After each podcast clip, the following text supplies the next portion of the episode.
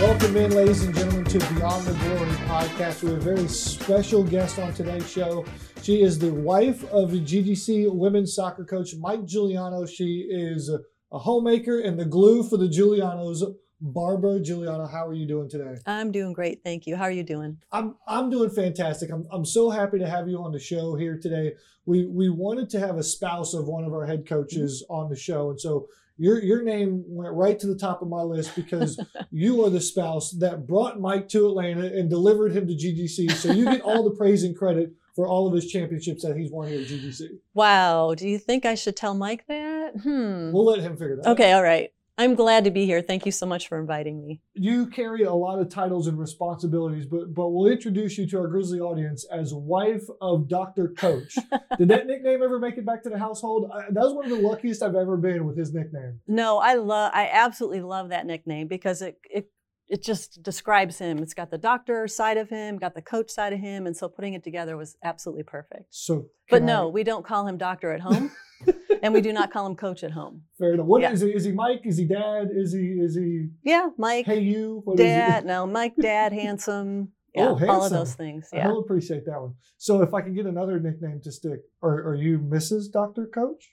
No. Okay, fair I'm just We'll stick with Barbara. yeah. Barbara, I'm so glad you're on the show here today. Um, I wanted to have a spouse's perspective of being a head coach. Yes, you don't have head coach as your title, but but I'm sure you're very much a part of this program as any of our other coaches or any of other Grizzlies and any of our parents. And so, first and foremost, amongst the pandemic and everything that's going on, how is the household and everybody back home? You know what? We are very grateful that everybody's doing well. Our kids are scattered around the country, and there's four of them that are now in Atlanta, which is great. But uh, with another son in California and one son that had recently moved here, we're just grateful that everybody is just doing great. Thank and you for asking. We're, we're, we're so blessed, so fortunate, so glad to hear that. So glad to have you on the show here today. And you, you mentioned your children, so uh, we'll, we'll get to the family side of it, but I, I got to have a good love story of the Giulianos. How did you meet Mike and, and how, did it, how did it all start? What was he like back in the day? so what you're seeing now, which is someone with a whole lot of energy, whole lot of uh, zest for life, well, that's exactly who I met first off. He actually ended up uh, introducing himself to the boyfriend of my best friend in college. And through that introduction, they put us together and we met over dinner one night. I was nervous, but what I loved about Mike was the fact that he was super cute a great conversationalist, a lot of fun, and that was just the beginning. We started dating that next week, and we were married a year later, a year wow. and a half later. But that's a phenomenal story. And then the, the the the kids come along throughout the process too as well. And I think what I really the story that I want to tell is how much your family has moved throughout his career, all yeah. of them for the positive reasons. Yeah. But at, at, what point did did the the families uh, comings and goings and movings, along with the kids, get tied to all of the jobs that, that he's traveled around the nation doing? Basically, we followed Dad and Mike, um, Dr. Coach, around the soccer field. So even when the kids were born, we have pictures of them in strollers being pushed along the sidelines. We'd bundle them up during the the cold weather days, we'd have umbrellas when it was rainy. I've got pictures of little ones that would decide, hey, there's dad, and take off to head across the field to go see dad and have to quick bring them back over. I've got some incredible memories and fun memories of kids being the, the ball boys and ball girls from the time that they were probably six or seven up until even Jewel, our, one of our um, well, adult children, was helping with being a ball girl here. So it's just been part of our family culture, just being on the sidelines, enjoying team dinners, having the players over, mixing with them. It's it's been great. It's been a lot of fun. I always get this sentiment from from families of, of coaches that their sport is a part of their life. It's a part of their lifestyle. And call it what you want, a priority, a lifestyle, whatever the case mm-hmm. may be how many give me an example of family events that are altered because of the soccer schedule like what, uh, when is your anniversary Uh, preseason camp. Yeah. yeah. So when do you actually celebrate that?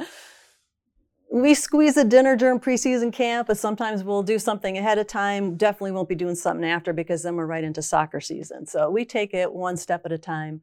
But Mike's been fantastic about carving out time for family. And so he makes it a priority that there is an anniversary dinner. So maybe there'd be a weekend that would be sometime before preseason camp, but it's going to be during during that dinner, I'm sorry, during the anniversary, just because he also wants to say, hey, for our players, take a look. This is what's important. Family's important, marriage is important. So let's go ahead and model that for them.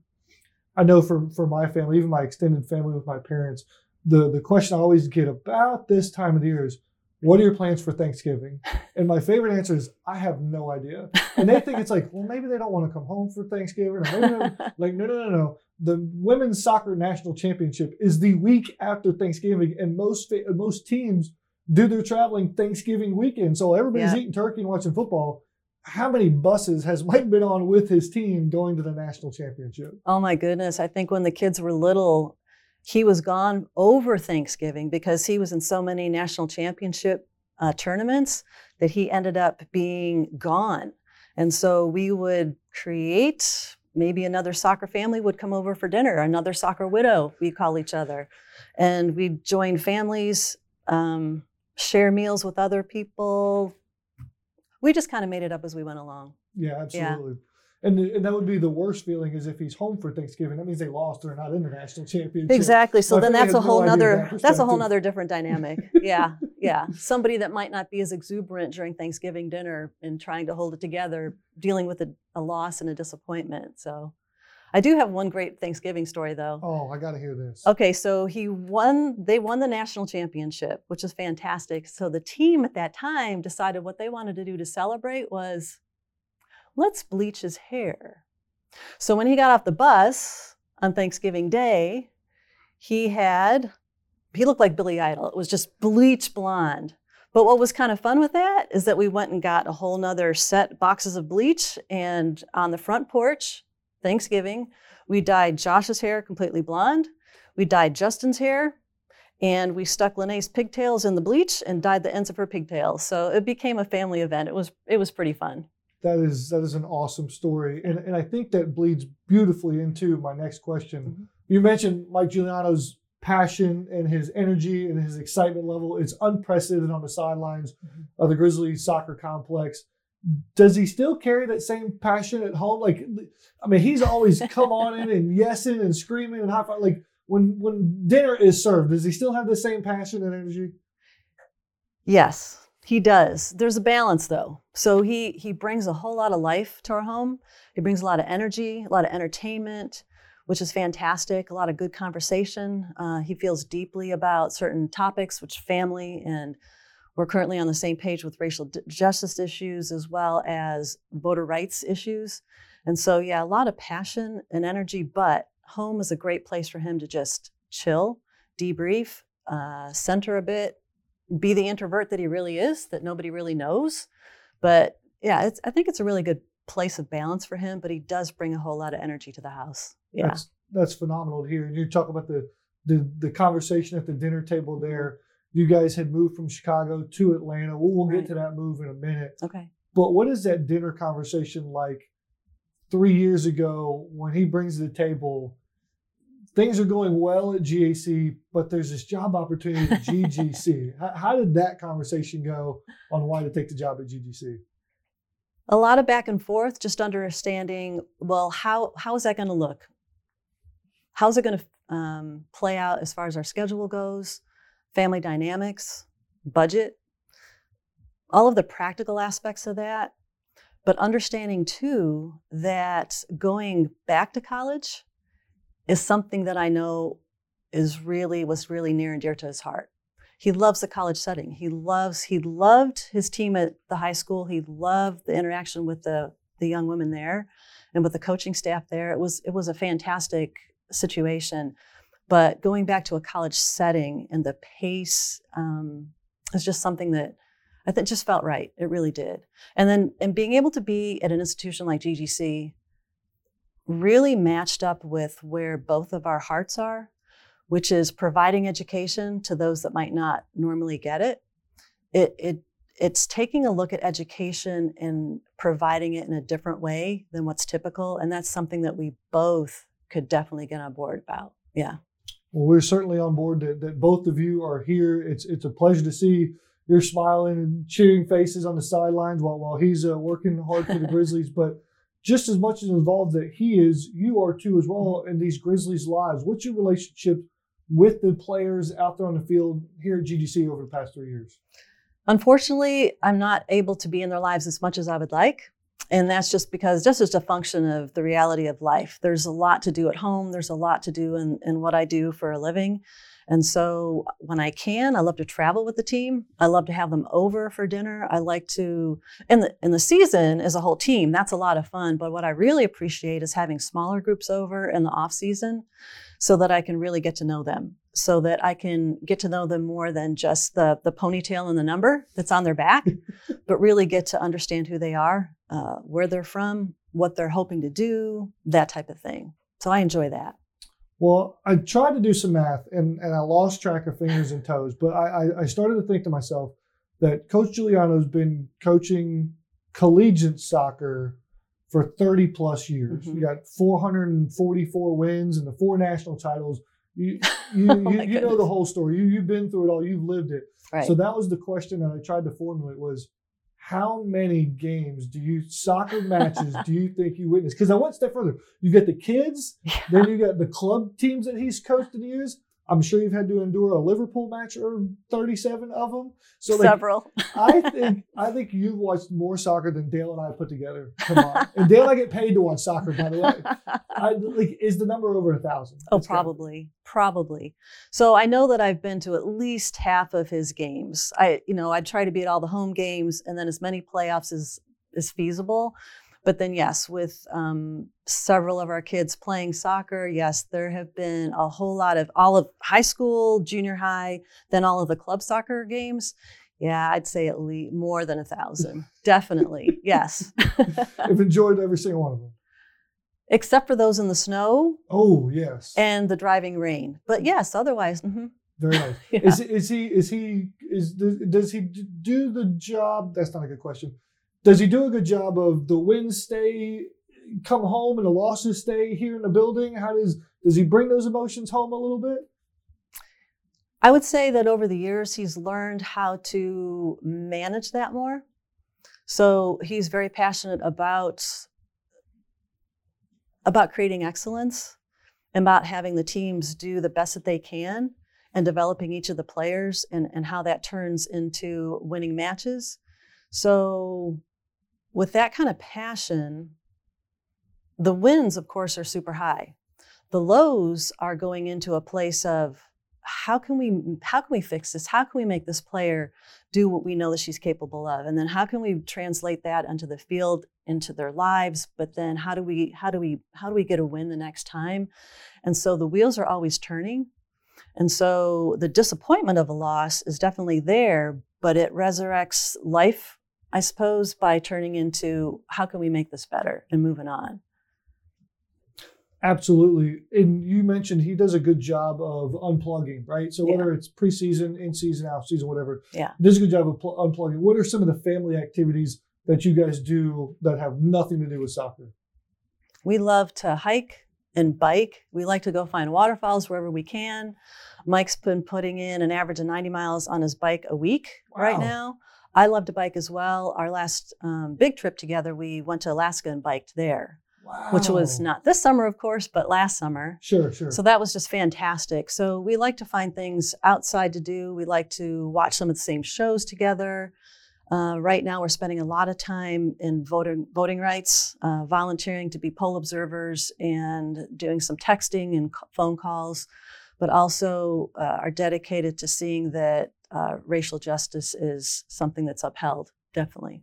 You guys are very active in the, the community, we'll put it that way. But yeah. in terms of topics and challenges that face, let's call it America in 2020, mm-hmm. I am blown away by how active you guys are. So take us back to Mike talks openly about it, why your family moved from Chicago yeah. to Atlanta. For the longest time, maybe putting words in his mouth, but chased his career, right? He had those aspirations of winning national championships Yeah. and coach at Division One level. Why the transition from Chicago to Atlanta in your in your mind? I would say there's two different parts to that. So the first part is the fact that as we became aware, as I became aware of the plight of women and girls around the world, to start with, after reading the book Half the Sky by Nicholas Kristof and Sheryl WuDunn, that narrowed down to the topic of sex trafficking. And I did a lot of reading about situations that are around the world. But realizing that we couldn't just drop everything and, and go somewhere. Yes, some people do that, but practically speaking, that just wasn't going to be part of our life. I started doing a lot more research, a lot more reading about what was really happening in the United States. And as I did that, as I dove deeply into understanding how sex trafficking affects every aspect of, of this um, population, from unfortunately children, but girls and boys and men and women in, in so many different areas, and not just in big cities, but in small rural communities, that it touches every area of the country. I just thought there's a lot of work to be done here. So, understanding that, I started doing a lot of volunteer work in the Chicago area, did a lot more reading, such as Refuse to Do Nothing by uh, Kimberly McOwen Yim, who was a former student of Mike's in California. In our, our, in our backyard is another one. Girls Like Us by Rachel Lloyd are just some of the books that I read, and I have quite quite the stack of them. But knowing that that was something that was really gripping my heart, and explaining that to Mike, he took that one step further, and he he said, "You know what? You've been following me around the country for three decades now. It's my turn to follow you. And if we can find an opportunity where you can dive into this world to make a difference, then I am behind you. And so that was an incredible moment. And I stepped back from that. I said, No, I don't want to do that. I don't want to take you away from what I know is your passion and your success and in working with um, young people and creating these incredible teams. But he took it on himself to start entertaining options, perhaps, that would have a tie to sex trafficking in the same area. And so that's how we ended up in Atlanta because he saw that there was an opportunity and was offered an opportunity at Greater Atlanta Christian, which is an incredible program. And that first year, they, they won the state championship, which was fantastic. Um, but what that did is allow me to, to step back from the corporate world and dive into being a part of hopefully um, an industry that's making a difference for the women, the girls, the boys that have been trafficked. It's Yeah. extremely noble what you do and, and the passion that you have for it. Um, you've landed in Atlanta for a nonprofit organization Mhm. called Wellsprings Living. Mhm. Describe a little bit of, of your role with that organization and their impact on human trafficking, not just here in Atlanta, but across the nation too as well. Okay, yeah. Wellspring Living is a fantastic uh, organization that was started in 2001. And what I do for them is I'm a logistics program coordinator. That means a whole lot of different things, but some of the some of the things that I do is I make sure that the residences that we have are are safe, are operational, the vehicles that we have as well, and I help to write policies. I help to organize, uh, maybe streamline some of the processes, identify processes that need to be communicated and documented and streamlined. Work with volunteer groups. Work with donations that come in. Uh, right now, we're in the midst of a Christmas drive, and so I am turning the the lead reins over for Christmas over to another colleague. But in the meantime, I'm still being able to have those conversations. But what Wellspring Living does. Um, we have two community programs in the Atlanta area. One that is operating out of a alternative high school, and the first the first kid that walked through our doors in in the campus was a boy, and we provide counseling for them, job services. uh, gr- the whole population of that school is free or reduced lunch, and so there's homelessness in that school, and so we support those kids in any way that we can because they're the most vulnerable to being trafficked. And so, what our group is doing there is fantastic. We have a women's academy as well that serves women all across Atlanta in 10 week sessions. They can come to get their GED. They can then go to get an apprenticeship.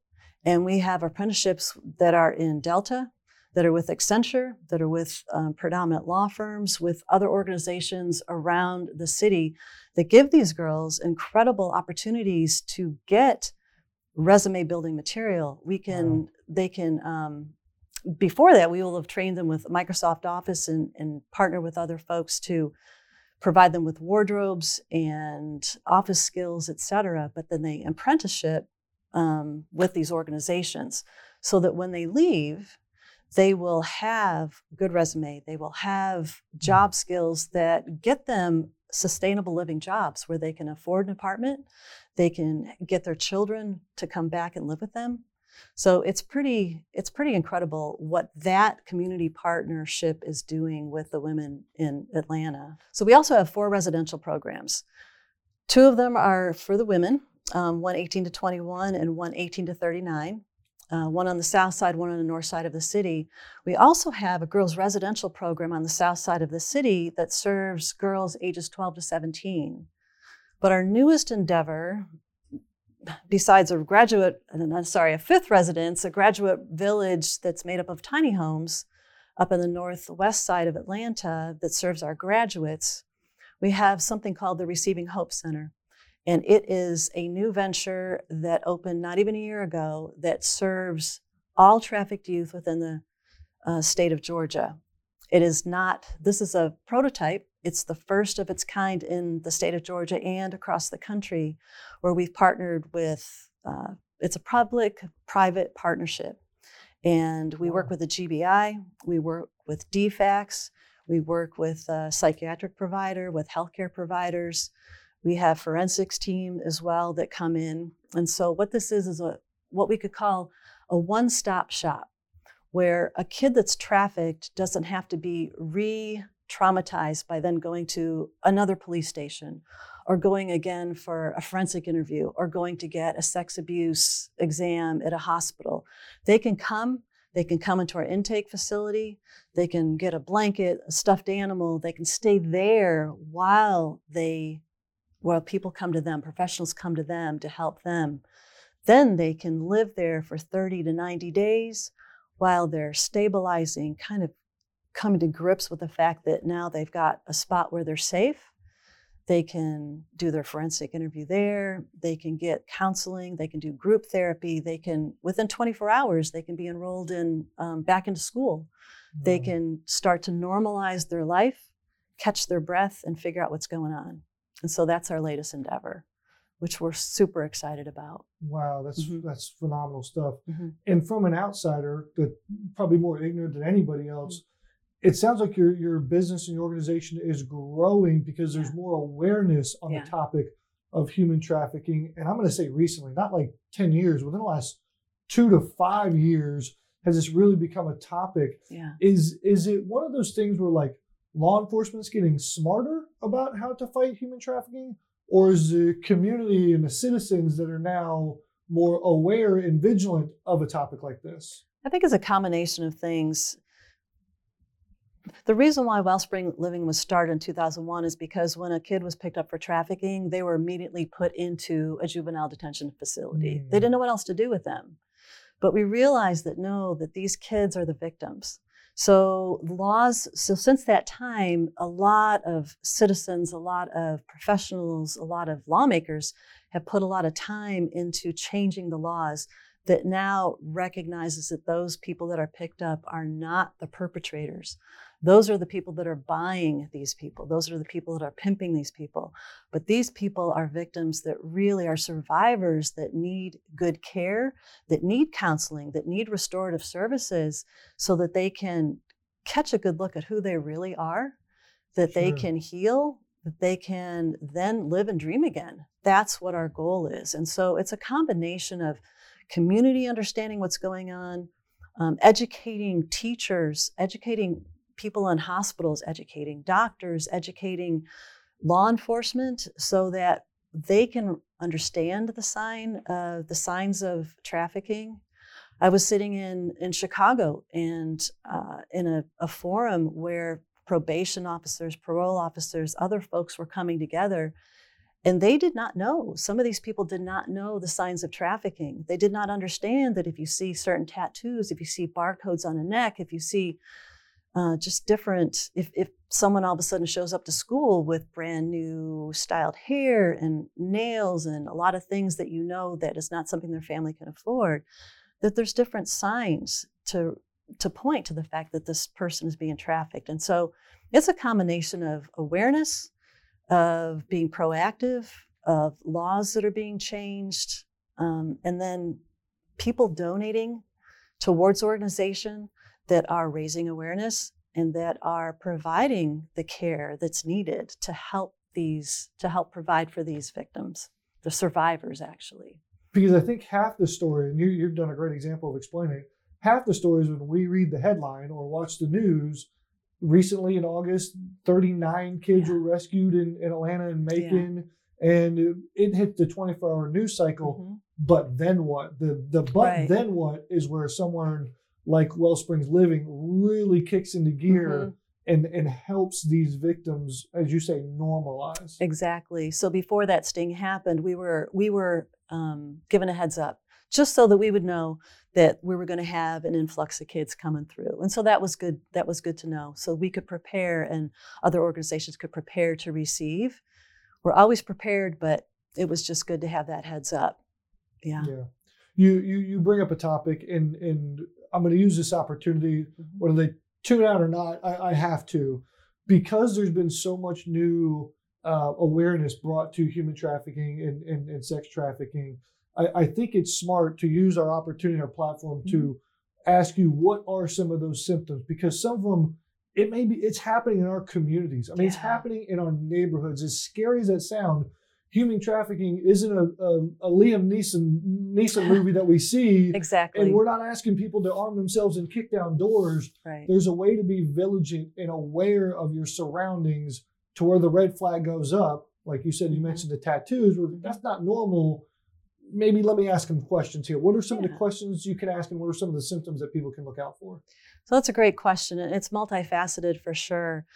Um, what I'll do is I, I think I'll explain a little bit and then give some resources for folks so that they can then do a lot of research. I think I'm I'm going to speak especially to to parents, you know, to do as much as you can to learn about this topic so that you can recognize signs, but also to the teenagers out there so they can recognize the sign in their friends, the signs in their friends, because you Unfortunately, kids in high school can be the victims and still live in a lovely suburban life. So, if there's kids that are falling asleep in class, no, that doesn't mean if I fell asleep in class just because I stayed up too late, I was too tired. But if, if you see signs of kids that are falling asleep in class a lot, um, if you see if you see signs of people coming with a lot of new gear, or someone just shows up with a lot of bruises, or it's a super hot day and they are covered up, those are just a few things. Yeah, new tattoos, barcodes on the neck. You know, we could start with that. But there's some fantastic resources out there. Um, you know, our our website, wellspringliving.org, we have resources on that. Streetwise, or I'm sorry, Street Grace in Atlanta, they also have a lot of good resources. They're dedicated to the prevention and awareness of trafficking, whereas Wellspring Living is dealing with the restorative side. But Million Kids out of Riverside, California is also doing a great job with educating folks as to what's really going on out there. So I would say starting with um, the books I mentioned earlier, and then going and doing a lot of research would be really helpful because grooming happens in the chat rooms, grooming happens on Facebook, it happens with kids that are kind of wandering by themselves, maybe taking the train back and forth by themselves. Someone that looks like a kid that looks like they're having a really rotten day. Well, it's easy enough for someone to come along and befriend those kids. Kids that are runaways are targeted at a pretty high rate as well. Um, there's just a lot, even in gaming rooms. So, a lot of online gaming, a lot of predators troll the online gaming sites, befriend kids. It's called grooming. It doesn't come with being snatched, like you said, as in the movie Taken, hmm. but coming across, learning about kids, finding them in these rooms, in online gaming situations, and befriending them over time, over weeks, over months. and then they become a trusted person, someone that a kid's never seen before, don't even know what they look like. They become trusted, and so that's another way to to reel kids in. So I guess the, probably the last thing is, unfortunately, happens in families. So if there's abuse happening in the home, then that is just uh, probably a, a pressure cooker for you know, kind of perpetuating that activity outside of the home. And so, if you know of a kid that's being abused at home, if a kid can find somebody that's trusted, then getting help at that point in time before they become super vulnerable beyond where they are already. Barbara, you mentioned we, we talked about we see the news headline, you know, mm-hmm. the news cycle 39 kids in Georgia rescued. That's when your organization kicks in mm-hmm. in Wellsprings Living at a certain point, they they normalize, as you say, and they get out into the real world. Do you ever hear back from some of those people that are part of your program? Like, I'm sure you hear the the, the I can I can imagine the headline of the email says, "Man, you saved my life," literally and figuratively. But do you ever get some feedback? Are there are there some tremendous success stories yeah. out there for your program? Yeah, thank you for asking. some of those you can see online at our uh, at wellspringliving.org which is which is fantastic to hear where these women have been, uh, their journey to where they are now, and the successes they've been able to, the journey, the ups and the downs, but the successes they've been able to achieve. Uh, there's there are some that I've been able to meet with after the fact that we've just kind of run across each other's paths, which has been a joy to hear from them. Uh, there's a few that have become, I guess, spokespeople for for being advocates for those that have been trafficked, and and one in particular um, was able. Actually, a couple of them were able to meet with the Human Traffic Coalition wow. that met at our facility in January. That was sponsored by Ivanka Trump. She came with uh, along with our governor and the first lady. The first lady has been really instrumental in pulling together a lot of the organizations within Georgia that are working with anti trafficking, pulling us all together to be a big cohesive unit that's serving these folks. So, together, um, a couple of these survivors were able to tell their stories to be good advocates. And one of them is actually the director of our women's program now. And then this other young lady that I was thinking about, um, together with this director, they were able to go to Washington, D.C. and speak it, at the White House on on behalf of those that are trafficked to say these are the things that this is where I've been, this is where we've been, this is what helped us, this is what needs to happen. And so hearing from those that have grown up through the program, gone off on their own, and then come back to be help in the program and then also in the community has been fantastic to see and very valuable because they know firsthand what it takes and what's needed. Barbara, thank you so much for being on the show here today. Certainly appreciate your time uh, taking out of your busy schedule and, and what you do uh, to support the Grizzlies and what you do for this community in Atlanta. Uh, certainly greatly appreciate it. Thank you so much. Thank you so much for having me. I've loved being here, having a conversation with you. I appreciate it. I, I don't know if you guys are planning to adopt anytime soon, officially, unofficially. if you want to adopt another Giuliano, I, I am here and available if, if you need. If you need Thank you. We will keep that in consideration. I appreciate it. Pasta, soccer. I mean, you're speaking language. Perfect. Take care. Thank you.